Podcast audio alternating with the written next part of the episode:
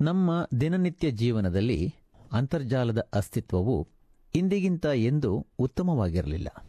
ಅಂತರ್ಜಾಲದ ಮೂಲಕ ನಾವು ಕೆಲಸ ಮಾಡುತ್ತೇವೆ, ವಸ್ತುಗಳನ್ನು ಖರೀದಿಸುತ್ತೇವೆ, ಆಟಗಳನ್ನು ಆಡುತ್ತೇವೆ ಮತ್ತು ನಮ್ಮ ಕುಟುಂಬದ ಸದಸ್ಯರೊಡನೆ ಮತ್ತು ಮಿತ್ರರ ಜೊತೆ ಮಾತನಾಡುತ್ತೇವೆ.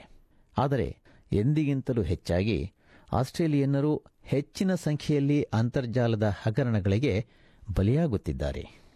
ಆಸ್ಟ್ರೇಲಿಯಾ ಸರ್ಕಾರದ ಸ್ಟೇ ಸ್ಮಾರ್ಟ್ ಆನ್ಲೈನ್ ಸಪ್ತಾಹ ಗ್ರಾಹಕರಿಗೆ ಅಂತರ್ಜಾಲದ ವ್ಯವಹಾರಗಳಲ್ಲಿ ಹೇಗೆ ಕ್ಷೇಮದಿಂದ ಇರುವುದು ಎಂಬುದನ್ನು ನೆನಪಿಸುತ್ತದೆ.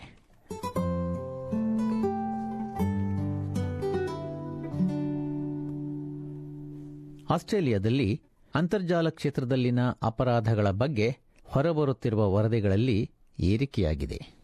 The Australian competition and consumer ಕಮಿಷನ್ನ ವಾರ್ಷಿಕ ವರದಿ, ಟಾರ್ಗೆಟಿಂಗ್ ಸ್ಕ್ಯಾಮ್ಸ್, ಎರಡು ಸಾವಿರದ ಹದಿನಾರರಲ್ಲಿ ಹಗರಣಗಳು ವರದಿಯಾಗುತ್ತಿರುವುದರಲ್ಲಿ ಶೇಕಡ ನಲವತ್ತೇಳರಷ್ಟು ಏರಿಕೆಯಾಗಿದೆ ಹಾಗೂ ಆಸ್ಟ್ರೇಲಿಯನ್ನರು ಅದರಿಂದಾಗಿ ಮುನ್ನೂರು ಮಿಲಿಯನ್ ಡಾಲರ್ಗಳಷ್ಟು ಹಣ ಕಳೆದುಕೊಂಡಿದ್ದಾರೆಂದು ತೋರುತ್ತಿದೆ. ಈ ಅಂತರ್ಜಾಲ ಕ್ಷೇತ್ರದ ಅಪರಾಧಗಳಿಗೆ ಬಲಿಯಾಗುತ್ತಿರುವವರಲ್ಲಿ ಹೆಚ್ಚು ಕಡಿಮೆ ಅರ್ಧದಷ್ಟು ಜನರು ಐವತ್ತೈದು ವರ್ಷಗಳನ್ನು ಮೀರಿದವರು. ಈ ಅಂತರ್ಜಾಲ ಕ್ಷೇತ್ರದ ಚಟುವಟಿಕೆಗಳಿಂದಾಗಿ ಆಸ್ಟ್ರೇಲಿಯಾಕ್ಕೆ ಹೆಚ್ಚು ಹೆಚ್ಚಾಗಿ ವೆಚ್ಚ ತಗುಲುವಂತಾಗುತ್ತಿರುವಂತೆ ಜಾಗೃತಿ ಉಂಟುಮಾಡುವುದು ಮತ್ತು ತನ್ನ ಸಮುದಾಯವನ್ನು ರಕ್ಷಿಸುವುದು ಸರ್ಕಾರದ ಕಾರ್ಯಕ್ರಮವಾಗಿದೆ. ಇಂಟರ್ಪೋಲ್ ಎರಡು ತರಹ ಅಂತರ್ಜಾಲ ಕ್ಷೇತ್ರದ ಅಪರಾಧಗಳನ್ನು ಗುರುತಿಸಿದೆ. ಮೊದಲನೆಯದನ್ನು ಅಡ್ವಾನ್ಸ್ಡ್ ಎಂದು ಕರೆಯಲಾಗಿದ್ದು, ಈ ತರಹದ ಅಪರಾಧಗಳು ಕಂಪ್ಯೂಟರ್ನ ಯಂತ್ರ ಭಾಗಗಳು ಮತ್ತು ಅದರ ತಂತ್ರಾಂಶಗಳ ವಿರುದ್ಧದ ದಾಳಿಗಳು.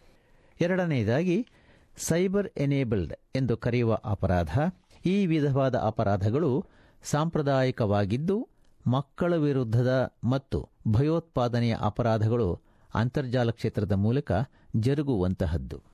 ಕಾಂಟೆಕ್ಸ್ಟ್ ಇನ್ಫಾರ್ಮೇಷನ್ ಸೆಕ್ಯೂರಿಟಿ ಸಂಸ್ಥೆಯ ಏಷ್ಯಾ ಪೆಸಿಫಿಕ್ ಪ್ರದೇಶದ ಟೆಕ್ನಿಕಲ್ ಡೈರೆಕ್ಟರ್ ಆದ ರಿಚರ್ಡ್ ಡೇವಿಸ್ ರವರು, ಅಂತರ್ಜಾಲ ಕ್ಷೇತ್ರದ ಅಪರಾಧಗಳು ಒಂದು ಮನೋವೈಜ್ಞಾನಿಕವಾಗಿ ಕೆರಳಿಸುವಂತಹ ಸಾಮಾಜಿಕ ನಡವಳಿಕೆಯಾಗಿ ರೂಪುಗೊಳ್ಳುತ್ತಿರುವ ಅಪರಾಧಗಳ ಪೈಕಿ ಒಂದಾಗುತ್ತಿದೆ ಎನ್ನುತ್ತಾರೆ ನೇರವಾದ ದುರದೃಷ್ಟದ ಕಥೆಗಳು ಜನರನ್ನು ಸುಲಭವಾಗಿ ಮೋಸಗೊಳಿಸುತ್ತಿವೆ ಎಂದು ಡೇವಿಸ್ ಹೇಳುತ್ತಾರೆ basic scams. They call them one of them the love scam, where um, someone uh, pretends to be a, a boyfriend, effectively, um, and then requests money, and then quite often the individual can get sucked into it. Slowly develops over time, and they end up giving out a large amount of money, so several hundred thousand dollars sometimes.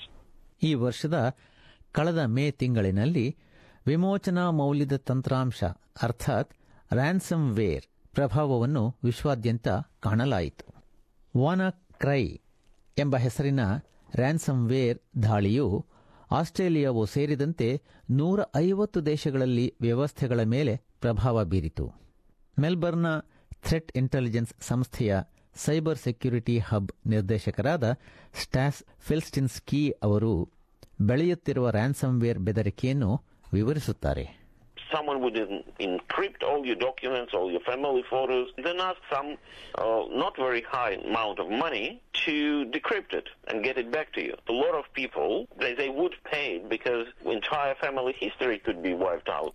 ಸ್ಟಾಸ್ ಫಿಲ್ಸ್ಟಿನ್ಸ್ಕಿ ಅವರು ಅಂತರ್ಜಾಲ ಕ್ಷೇತ್ರದಲ್ಲಿ ಮೋಸವನ್ನು ಕಂಡುಹಿಡಿಯುವ ಮಾರ್ಗವೆಂದರೆ ನಿಮ್ಮ ಸಾಮಾನ್ಯ ಜ್ಞಾನವನ್ನು ಬಳಸುವುದರಿಂದ ಎಂದು ಹೇಳುತ್ತಾರೆ Like in, you know, in real life, if something is too good to be true, most probably attempt to, to defraud you.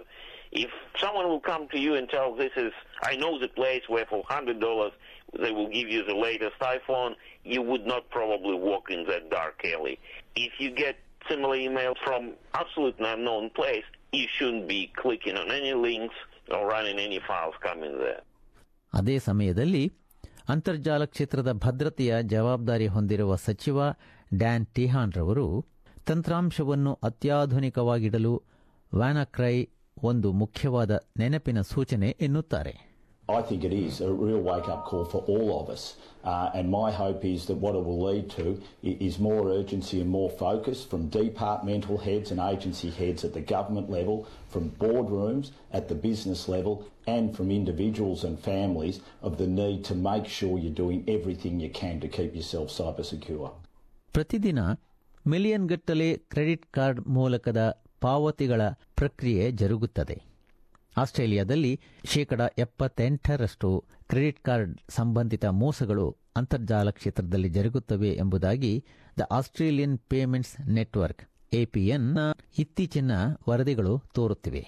ಎಪಿಎನ್ನ ಮುಖ್ಯ ಕಾರ್ಯನಿರ್ವಾಹಕಿ ಡಾ ಲೆಲಾ ಫೋರಿ ಅವರು ಕ್ರೆಡಿಟ್ ಕಾರ್ಡ್ ಹೊಂದಿರುವವರು ಸಣ್ಣ ಅಥವಾ ದೊಡ್ಡ ಪಾವತಿಗಳ ಬಗ್ಗೆ ಜಾಗರೂಕರಾಗಿರಬೇಕೆಂದು ಹೇಳುತ್ತಾರೆ. What we see is that fraudsters take small amounts and these increase over time. And what customers should certainly be doing is looking for the small amounts on their bills that don't make sense and that are unfamiliar.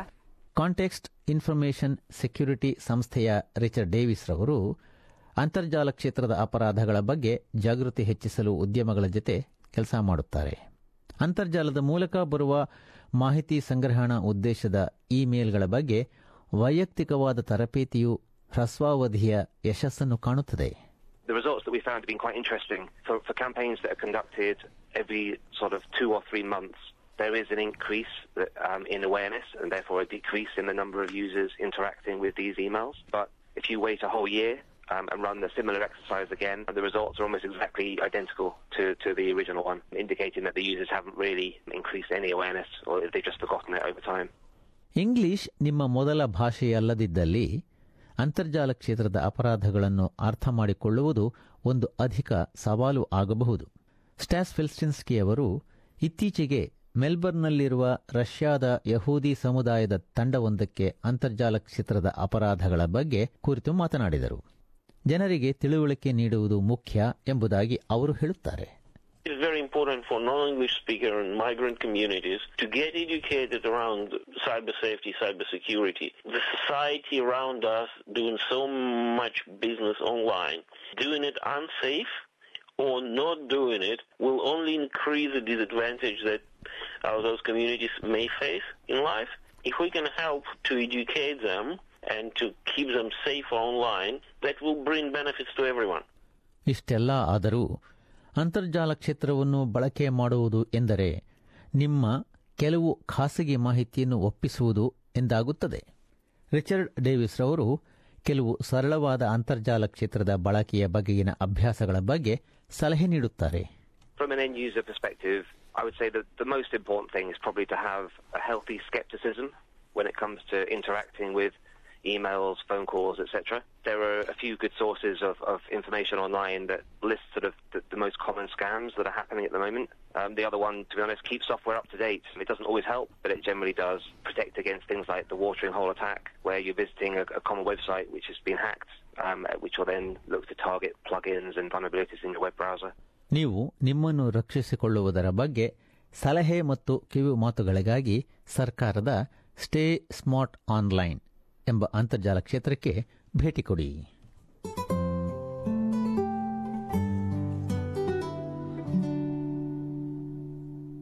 ಇದುವರೆಗೂ ಅಂತರ್ಜಾಲ ಕ್ಷೇತ್ರದಲ್ಲಿ ಮೋಸಗಾರರ ಬಲೆಗೆ ಬೀಳುವುದನ್ನು ಹೇಗೆ ತಪ್ಪಿಸಿಕೊಳ್ಳುವುದು ಎಂಬ ವಿಷಯದ ಬಗ್ಗೆ SBS radio ತಯಾರಿಸಿದ ಸುದ್ದಿ ಚಿತ್ರಣವೊಂದನ್ನು ಕೇಳುತ್ತಿದ್ದಿರಿ.